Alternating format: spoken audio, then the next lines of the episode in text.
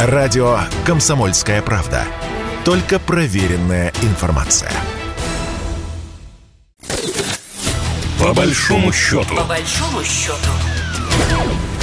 Здравствуйте, в студии Екатерина Шевцова. Это программа «По большому счету». Наша программа о самых главных экономических событиях этой недели. Беларусь построит порт на северо-западе России – об этом заявил премьер-министр Роман Головченко и добавил, что решение о строительстве порта уже принято. Проект будет реализован в ближайшее время, сообщает Белта. Переваливать необходимо большие объемы всех видов белорусских грузов. Минеральные удобрения, лесные и накатные грузы, контейнерные перевозки. Поэтому президенту Александру Лукашенко были представлены несколько отработанных вариантов дальнейшего развития собственных мощностей. По одному из них решение принято и будет оно реализовано в самое ближайшее время, пояснил Роман Головченко. Ну, о конкретном месте, срок реализации реализации проекта пока информации нет. О том, что Беларуси необходимо э, развиваться самостоятельно, говорил в конце прошлой недели президент Беларуси Александр Лукашенко. Подробности в нашем сюжете. Беларусь построит морской порт на северо-западе России. Из-за западных санкций выпал хороший шанс создать свою портовую инфраструктуру. Александр Лукашенко заявил, что пока необходимо использовать все свободные мощности российских портов для отгрузки белорусской продукции. У нас нет времени ждать, пока построится та или иная инфраструктура в каком-то порту. Речь идет сегодня прежде всего о северо-западном регионе Российской Федерации. Президент России лично показал мне все порты Питера и вокруг него. И предложил, выбирайте любое направление. Но я ему сказал, нам уже сегодня нужно грузить. говорю, любую точку – и начинайте грузить. Это говорит о том, что мы уже сегодня должны буквально на каждом квадратном свободном метре российских портов грузить свои товары. В первую очередь это коснется больших объемов калийных удобрений. Санкции лишили Беларусь возможности экспортировать свои товары через прибалтийские порты. Еще 12 января власти Литвы аннулировали договор о транзите белорусских удобрений, исполняя американские санкции против республики. А с 1 февраля 2022 года Литва перестала принимать белорусские поезда с удобрениями, следовавшими в направлении порта Клайпеды, некогда крупнейшего перевалочного узла при экспорте белорусских удобрений. Также известно, что белорусская сторона лишилась своей доли в Клайпецком терминале навалочных грузов, как и собственности, принадлежавшей в этом терминале Беларуси. А это ни много ни мало около трети всего порта. Александр Лукашенко заявил, что это не должно пройти безнаказанно и поручил принять меры. Отбирать, отжимать собственность никому не позволено. Поэтому меры должны быть приняты Есть. как сегодня, завтра, так и послезавтра. Возвращаясь к перспективам экспорта, премьер-министр Беларуси Роман Головченко заявил, что проект по отгрузке белорусских товаров в российских портах заработает уже в самое ближайшее время, до конца этого года. Беларусь уже сотрудничает с девятью российскими портами в разных морях. Для республики действуют особые тарифы, выгодные для двух государств. О том, как будет развиваться ситуация дальше, мы поговорили с Андреем Савиных, заместителем председателя парламентского собрания Союза Беларуси России. Андрей Владимирович, здравствуйте. Здравствуйте. Вот у меня сразу вопрос. Андрей Владимирович, насколько действительно это направление для Беларуси сейчас необходимо в экономическом плане? Насколько э, было проблематично выруливать, э, вот когда Литва запретила вот этот весь э, транзит? Не, безусловно, это направление сейчас является стратегическим э, по двум причинам. Э, прежде всего, э, действительно, западные страны, а Литва – это часть Запада, коллективного Запада, они начали использовать санкции против Республики Беларусь, вопреки вообще всем нормам международного поведения и всем договоренностям. И отсюда возникает необходимость иметь э, надежные логистические маршруты поставки основных наших э, экспортных э, позиций. А это прежде всего удобрения и продукты нефтепереработки. В результате мы сейчас переориентируем свои товарные потоки по тем направлениям, которые являются безопасными.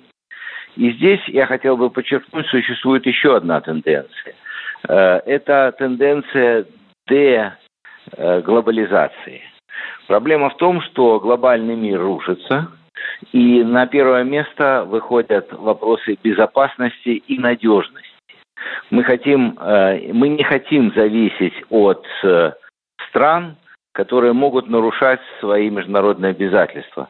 Мы будем полагаться только на тех партнеров, которые являются нашими союзниками и с которыми мы строим единое экономическое будущее. Ну, в общем-то, Россия достаточно надежный э, партнер. И можно ли сказать, что это уже фактически на века, потому что одно дело там арендовать или каким-то образом участвовать э, так, ну, партнерски, а другое дело строить свой порт. Это же вложение, это уже как бы, ну, действительно серьезное дело, такое экономически, ну, масштабное. Абсолютно согласен. Э, Россия является стратегическим партнером Республики Беларусь. Мы создаем единое экономическое пространство в рамках союзного государства. И поэтому, создавая свой собственный порт, мы уверены, что он будет действовать десятилетия.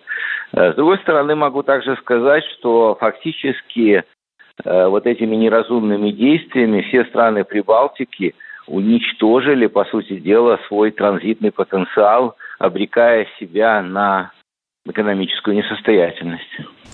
Ну, в принципе, уже к ним уже больше не вернуться. То есть, знаете, как и раньше уже возвращаться не хотелось после таких выкрутасов, а сейчас, если у нас будет все свое построено, так нам вообще не нужно будет к ним возвращаться. Я думаю, что да, политику, которую они проводили, э, была глубоко э, антинародная политика э, для этих стран. И, по сути дела, сначала Россия, теперь уже и Беларусь, мы полностью отказываемся от них как от стран-транзитеров. Каким образом они будут зарабатывать на своей портовой инфраструктуре, э, э, абсолютно непонятно. Точнее, это становится просто невозможным. Но это их выбор, это их проблема, это их решение, которое они приняли не в интересах своих народов, а по команде из Вашингтона. Скажите, пожалуйста, как быстро смогут э, белорусы построить э, порт? Ну, то есть, э, вот сейчас об этом было сказано. Это, это как бы такой долгострой будет или у нас времени нет, надо строить быстрее? Ну, я не специалист в, в, по строительным технологиям, но могу вам с уверенностью сказать, что это строительство будет реализовано максимально короткие сроки. Нам необходимо Э, выстраивать другую инфраструктуру и э, другую логистику. Поэтому делать мы это будем э, максимально быстро.